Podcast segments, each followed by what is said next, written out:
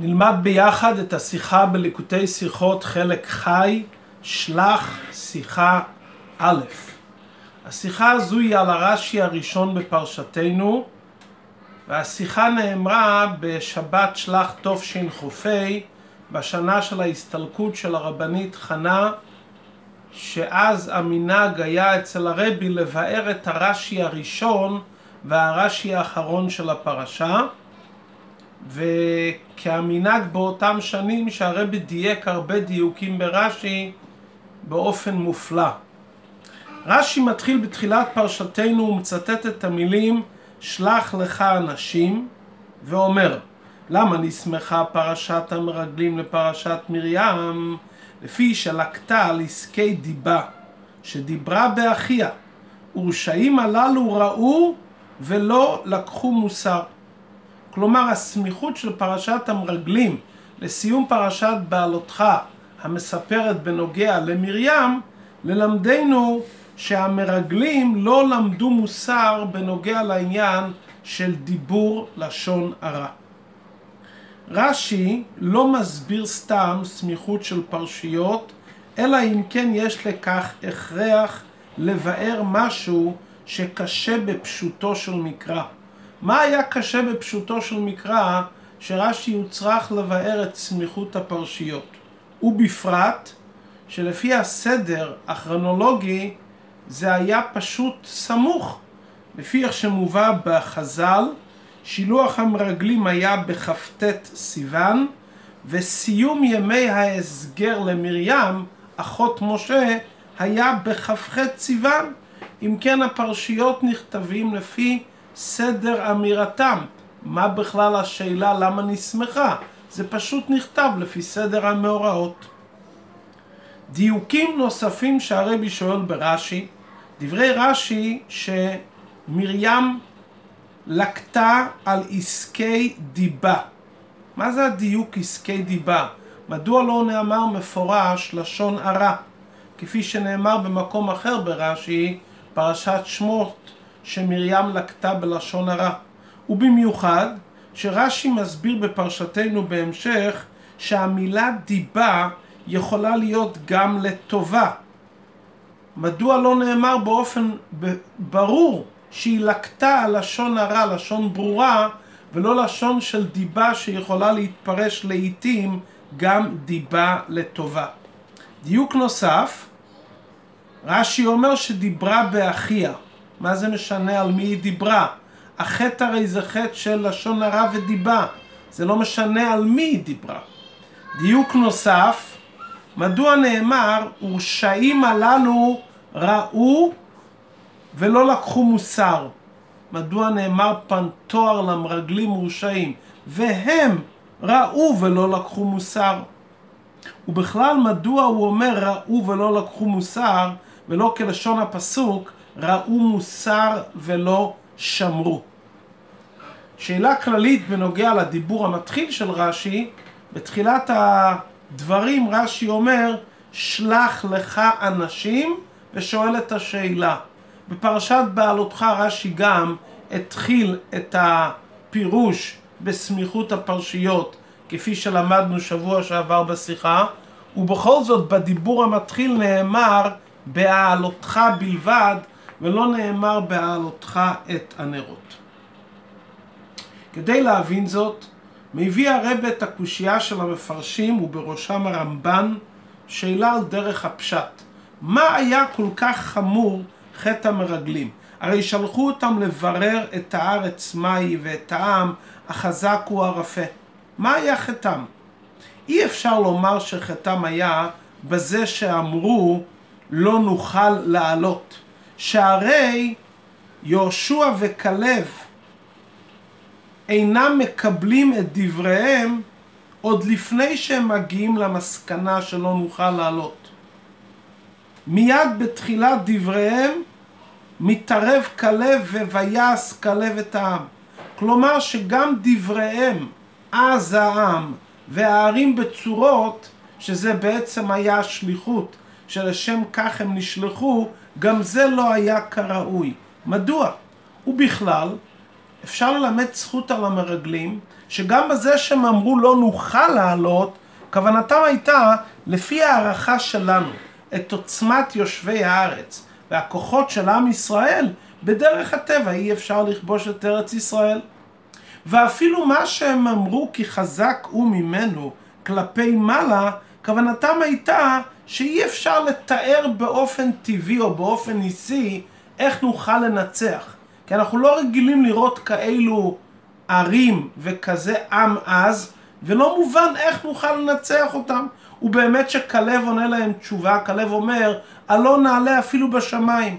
כלומר, יהיה כנס שלא היה מעולם.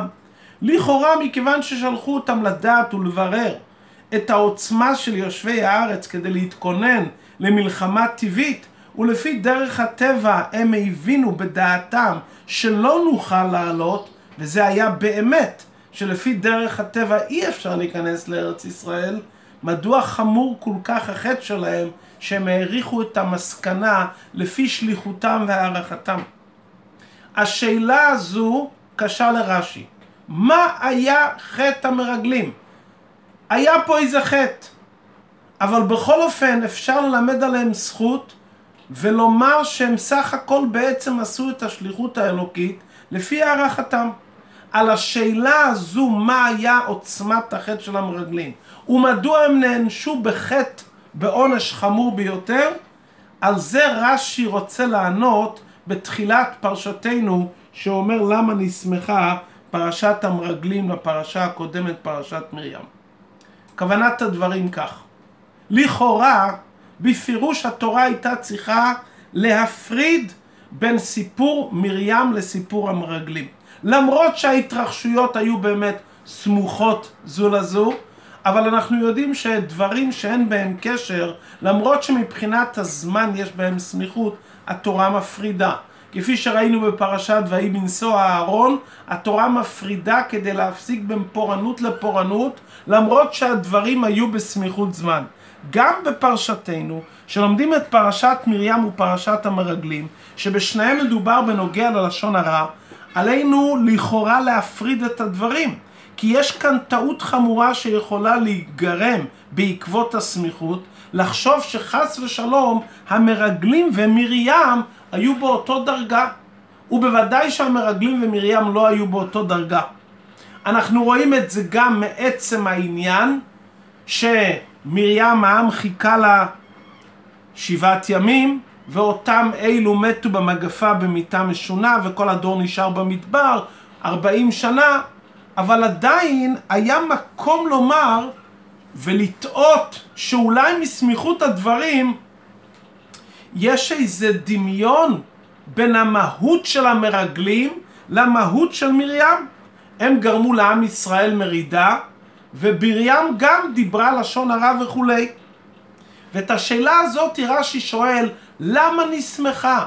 הרי הסמיכות הזאת יכולה להביא אותנו לידי טעות ולחשוב שבעצם מרים והמרגלים שווים בדרגתם, במעלתם ובטעותם.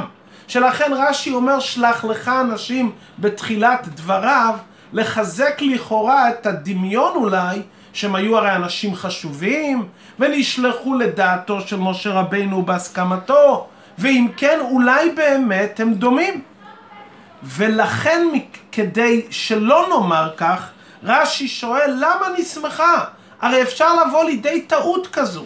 וכדי למנוע את הטעות חייבים להסביר איזה הסבר מדוע בכל זאת נסמכה, למרות שבעצם בוודאי שהמרגלים ומרים היו באופן שונה לחלוטין. אומר רש"י, למה בכל זאת התורה שמחה את שני הדברים?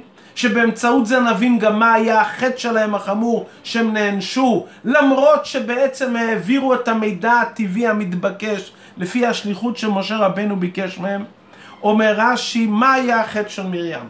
שלקתה על עסקי דיבה. ורשעים הללו ראו ולא לקחו מוסר.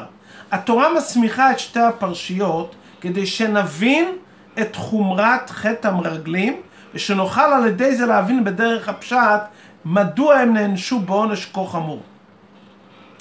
הם היו צריכים לחשוב רגע אחד מה קרה עם מרים וללמוד מזה מוסר. הם לא היו צריכים להתעמק מה קרה עם מרים. הם היו צריכים רק לקחת את המסר מה קרה אצל מרים. החטא של מרים והחטא שלהם שווה. האנשים לא שווים לחלוטין. הם רשעים הללו, ומרים היא מרים הנביאה וצדקת. מרים התורה חולקת למקום, וכל עם ישראל חולקים להם מקום. למה נסמכה? למרות שהאנשים שונים בתכלית, זו מרים הנביאה שכל העם מחכה לה. ואילו רשעים, למה נשמח? לומר לנו שהחטא הוא חטא דומה, ומכיוון שהחטא הוא חטא דומה, הם היו צריכים רק לקחת את המוסר השכל. מה הדמיון בחטא? מה הדמיון של החטא של מרים והדמיון של החטא שלהם? מה היה אצל מרים? מה היה החטא שלה? הרי מרים שדיברה אודות האישה הכושית אשר לקח ועתה גירשה, היא דיברה דברים אמיתיים. ומרים כדברי חכמינו ורש"י מביא את זה בפירוש, לא התכוונה חס ושלום לגנות את משה רבינו. היא פשוט לא העריכה את משה רבינו ככל הדרוש. היא חשבה שמשה לא היה צריך לפרוש מציפורה, מהאישה. האם בגלל אי הערכה נכונה של דרגת משה רבינו מגיע לה עונש כזה? אומר רש"י, זה שהיא נענשה זה לא על חוסר הערכה האמיתית למשה רבינו. העונש שלה היה על זה שזה היה בעסקי דיבה. מה פירוש עסקי דיבה? ההתעסקות בהרחבה על הסיפור של משה רבינו, הדיבור המיותר בהרחבה, זה היה החטא. כלומר, שמרים רואה אצל משה רבינו הנהגה לא מובנת, היא לא הייתה צריכה להתעסק בזה ולדבר בזה באריכות. למרות שזה אמת ולמרות שהיא התכוונה רק לטובה. שמישהו מתעסק לדבר על משה רבינו, הדיבור הזה באריכות יכול להביא להפך הכוונה. אה, יש לך משהו שלא מובן בהנהגה של משה רבינו? תיגש, תשאל אותו על זה בחשאי. מדוע אתה מדבר על זה באריכות ומרחיב ומשתף בזה אנשים אחרים? זה היה החטא. משה רבינו, מה שהוא עושה זה דבר טוב. זה דבר אמיתי. יש לך קושי בהבנת הדברים? תיגש, תשאל אותו. ההתעסקות בהרחבה, דיבור על משה רבינו, זה היה החטא. בדיוק ככה היה גם חטא המרגלים. הם לא שיקרו, הם הביאו הערכה נכונה, הם עשו את השליחות שלהם באופן נכון, הבעיה אופן הדיבור שלהם. הם הרחיבו בדיבור על העוצמה של יושבי הארץ עד שהם הביאו את עם ישראל לבהלה מפני עצם הרצון להיכנס לארץ ישראל. אתם מתפלאים האם אפשר להיכנס לארץ ישראל? כי יושבי הארץ חזקים כפי שאתם ראיתם, תעבירו דיווח, דיווח קצר, ברור, ויש לכם שאלה, תיגשו תשאלו את משה רבינו. אם אתם תעבירו דיווח קצר וברור כפי מה שראיתם, ותשאלו את משה רבינו, ואל תתעסקו באריכות בעסקי דיבה, זה לא יגיע למסקנה שלא נוכל לעלות, ובוודאי זה לא יוביל לעניין של מרידה. כלומר שהאדם נשלח לשליחות אלוקית, או שרואים דבר תמוה על משה רבינו, הדבר הוא אמיתי והדבר הוא נכון והדבר הוא קדוש.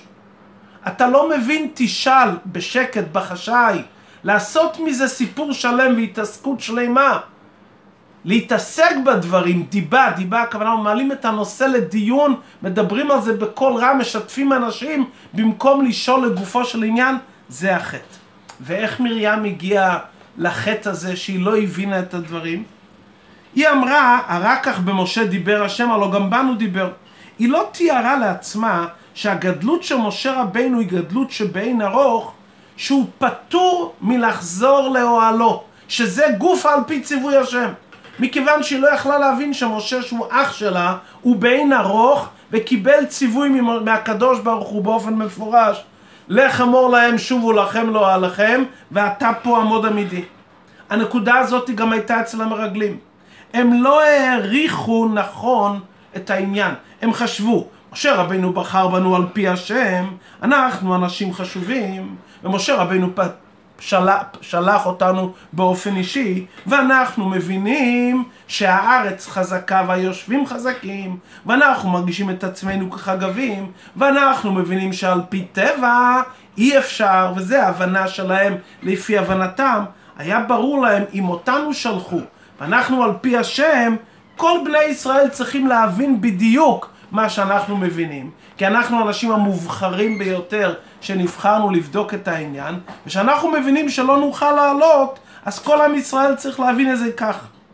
לכן רש"י אומר, דיברה באחיה. העובדה הזאת המרגלים היו צריכים להסיק ולהבין. אם מרים, ש... שזה היה אח שלה, ודיברה באחיה, ובכל זאת היא טעתה, למה לא לקחתם מוסר מהסיפור שקרה עכשיו, ולהבין שאם מרים, שזה חצי בשרו, והיא לא העריכה נכון את משה רבינו, ובכל זאת היא נענשה על מה שהיא אמרה, אתם המרגלים שמדברים בנוגע למשה רבינו בעצמו, הייתם צריכים לחשוב שכל בני ישראל צריכים לנהוג כפי שאתם מבינים? עכשיו ראיתם את זה. ולכן רש"י מדייק, ורשעים הללו ראו ולא לקחו מוסר.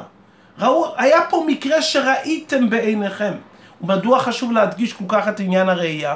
כי בעצם גם הם בהתחלה חשבו שאפשר להיכנס לארץ ישראל. הם שמעו שנמוגו כל יושבי כנען, והם שמעו בשירת הים את זה, והיה להם ברור בהתחלה שמצליחים, ושהם הלכו לשליחות, הם חשבו שהם יצליחו. כשהם הגיעו לארץ ישראל, אז פתאום התחיל להיות אצלם מחשבות שונות. התחילת ההליכה עד בואם לארץ ישראל הם היו כשרים והיו בטוחים שהם יצליחו להיכנס. שהגיעו לארץ ישראל, על זה אומר רש"י, הליכתן באופן בלתי רצוי בתוך ארץ ישראל, כי שרואים דברים, פתאום מתפעלים באופן אחר לחלוטין. חז"ל אומרים אינו דומה שמיעה לראייה. כשהם שמעו את העוצמה של יושבי הארץ, היה להם ברור שגם בדרך הטבע אפשר לנצח, הם לא התפעלו משום קושי, והיו מוכנים להיכנס לארץ ישראל. אבל כשהם ראו במו עיניהם שאז העם והערים בצורות, זה השפיע עליהם לשנות את המסקנה הקודמת, מה שהם הבינו בפשטות, שבוודאי אפשר להיכנס לארץ ישראל. זאת אומרת, מה גרם להם לשינוי? ראייה, שהם ראו את ארץ ישראל. על דרך זה אתם ראיתם בעיניכם מה שהיה אצל מרים. אתם לא צריכים פה לעשות איזה לימוד והתבוננות עמוקה. אם הייתם רק שומעים את הסיפור על מרים, נו, פה אתם רואים את ארץ ישראל ואותו אתם שומעים איזה סיפור שהיה עם מרים. אתם ראיתם מה שהיה עם מרים, וראיתם את התוצאות מזה. דבר שראיתם, וזה עתה ראיתם את זה. אתם מתפעלים, ראיתם את ארץ ישראל, אבל הראייה שראיתם שדיבה לא מדברים. ואם יש שאלה אז צריך לבוא לשאול את משה רבנו. אבל לא מעלים את זה לדיון ודיבה שתביא להסקת מסקנה וחס ושלום למרידה. לכן מדגיש רש"י שהראייה שהם ראו את הארץ גרמה להם שינוי מסקנה. והראייה שהם ראו את מרים היה צריכה להביא להם בתור הקדמת רפואה למכה. ראיתם את הסיפור עם מרים? שזה ימנע בעדכם מאותו ראייה שראיתם בארץ ישראל ששינתה לכם את המצב. עד כאן ביאור דברי רש"י. אומר הרבי, יש כאן גם עניין מופלא בהלכה. אחרי הכל, שהתורה מסמיכה את מרים למרגלים, יכול להיות טעות שיש איזה דמיון לא רק בחטא, אלא גם באנשים בעצמם. הרי אנחנו הסברנו עכשיו שסמיכות הדברים זה לבאר מדוע הם נענשו בכזה עונש, והסמיכות הוא לא ברמת האנשים, אלא רמת האנשים שונה לחלוטין, אבל צורת החטא, דיבה ודיבה, דיבור באריכות מיותר שהיה אצל מרים, ודיבור באריכות מיותר שהיה אצלם, מבלי לשאול באופן חשאי בשקט על העניין לפי הערכתם, זה סמיכות העניינים, למרות שהאנשים שונים לחלוטין. בכל זאת, אבל התורה מסמיכה. אז היה אפשר לבאר שידוע בגמרא שהתורה ניתנה מגילות מגילות. כלומר, משה רבינו כתב כל פרשה, והוא סיים אירוע וכתב פרשה. ומכיוון שמשה רבנו לא רצה לעכב את הדברים, אז הוא סיכם את כל מה שאירע עם מרים, ולאחר מכן התורה מספרת מה שאירע בכ"ט ניסן, ומסכמת את הדברים. ומשה רבנו ברוב זריזותו לא רצה לעכב וכתב את המגילה אחת אחרי המגילה. אבל בעצם אם נתבונן, בין הסיפור שהיה עם מרים בכ"ח עד שילוח המרגלים, היה כאן עוד הרבה דברים גם באמצע. מדובר על 60 ריבו גברים ונוסף לכך גם נשים. הם נסעו ממקום למקום באותו יום, הם פירקו את המשכן והקימו את המשכן. ובוודאי שבין היאסף מרים בכ"ח סיוון עד האמירה שלח לך ועד שותקרבו אליי כולכם היו אלפי מאורעות שהפרידו בין היאסף מרים לשילוח המרגלים וגם דברים חיוביים כמו מצוות על פי השם יישאו, על, על פי השם יחנו, הקרבת קורבנות במשכן. מהי הסמיכות בין הפרשיות? זה לא אירוע שקרה אירוע אחר אירוע, זה באמת היה יום אחרי יום, אבל זה בעיקר הסמיכות זה בכתיבת הדברים. ובפועל הרי הם הוציאו את הדיבה רק כשהם חזרו, אחרי 40 יום. אז בעצם מה הסמיכות? הסמיכות שבתורה נכתב האסף מרים וסיום הסיפור עם מרים בסמיכות לסיפור המרגלים שבעצם הם באו 40 יום לאחר מכן. אבל בתורה כתבו את הדברים בסמיכות. זה שהתורה כתבה את שני הדברים ביחד סמוכים, זה עצמו כבר יכלו המרגלים, זה כבר עצמו נותן אפשרות לקחת מוסר. כלומר, סמיכות הדברים כבר נותן לאדם את ההבנה שצריכים ללמוד מסמיכות העניינים, לא לדבר לשון הרע באופן של דיבה. אבל בכל זאת, אין אומרים לאדם חטא בשביל שיזכה חברך. להסמיך את מרים לכזה סיפור, כדי שהמרגלים ילמדו מזה ויראו האם אפשר להוציא איזה חשד על מרים, כדי שהמרגלים יראו את סמיכות הפרשיות, ומזה שהם יראו את סמיכות הפרשיות שמשה רבינו כותב פרשה אחרי פרשה, הוא כותב את שלח לך, וכותב את הסיפור של מרים, אז מזה שהוא כותב את שני הדברים, הם כבר יראו מוסר ויבינו שלא לטעות באותו חטא. רש"י אומר על העניין של אין אומרים לאדם חטא בשביל שיזכה חברך, מוסיף רש"י בתלמוד שלא יתחייב עונש חמור. מבואר בתוספות במסכת שבת שהכלל הזה שאומרים שאין אומרים לאדם חטא בשביל שיזכה חברך זה מדובר אם החטא כבר נעשה ואתה רוצה למנוע אותו מעונש חמור. אבל אם אתה יכול למנוע ממנו לעבור על האיסור, אז בפירוש אומרים לאדם שיחטא חטא קל כדי למנוע את חברו מחטא חמור. כלומר, חטא קל מותר לו, אומרים לאדם, תעבור, כדי שחברך לא יגיע לחטא חמור. אם החטא כבר נעשה, אז אין דבר כזה. לא אומרים לאדם, תחטא כדי שהחבר לא ייענש. אבל אם למנוע אותו מחטא חמור, אומרים לאדם, לפי דעה אחת בתוספות במסכת שבת, אומרים לאדם חטא חטא קל, כדי שחברך לא יעבור על חטא חמור. לפי זה אומר הרב על דרך ההלכה והפלפול, שהתורה בכל זאת הסמיכה את הסיפור עם מרים למרגלים, למרות שזה יכול לעורר חשד שמרים יש לה איזה דמיון למרגלים, ובוודאי שאין דמיון בין מרים למרגלים, אלא רק בעצם העניין של הדיבה של מרים והדיבה של המרגלים, מכיוון שהתורה רצתה שמפרשת המרגלים ילמדו להימנע מלכתחילה מחטא של דיבה. אז למרות שלכאורה זה יכול להביא איזה טעות שיש דמיון באישיות, אבל כדי לגרום למרגלים, למנוע מהם שלא יגיעו לידי חטא כזה, התורה אמרה אני אכתוב את הדברים כדי למנוע מהמרגלים עניין של חטא. ועל דרך זה גם מנוגע אצלנו, שאנחנו לומדים את שני הפרשיות, אנחנו רואים כמה צריך להיזהר. התורה העמידה את מרים באב ואמינה של חשד שיש איזה דמיון בינה לבין המרגלים, למרות שאין דמיון לחלוטין גם מצד המאורעות שהיו, ובוודאי מצד האנשים עצמם, מרים הנביאה, מרים הצדקת שהעם חיכה לה, והמרגלים שנקראים בשם רשעים שראו, הכל עשו כדי לגרום שלמרגלים ילמדו שלא ייפלו בזה, ומכאן לדורות. עד כאן השיחה המוגת של הרמב"ם. בשיחה המוגת אין הוראה בעבודת השם, בדרך כלל יש בשיחות הוראות. אבל כשהרבי דיבר בהתוועדות בתשכ"ה, היה כמה הוראות נפלאות בעניין הזה בכלל, שלא מובא בשיחת, בשיחה המוגת.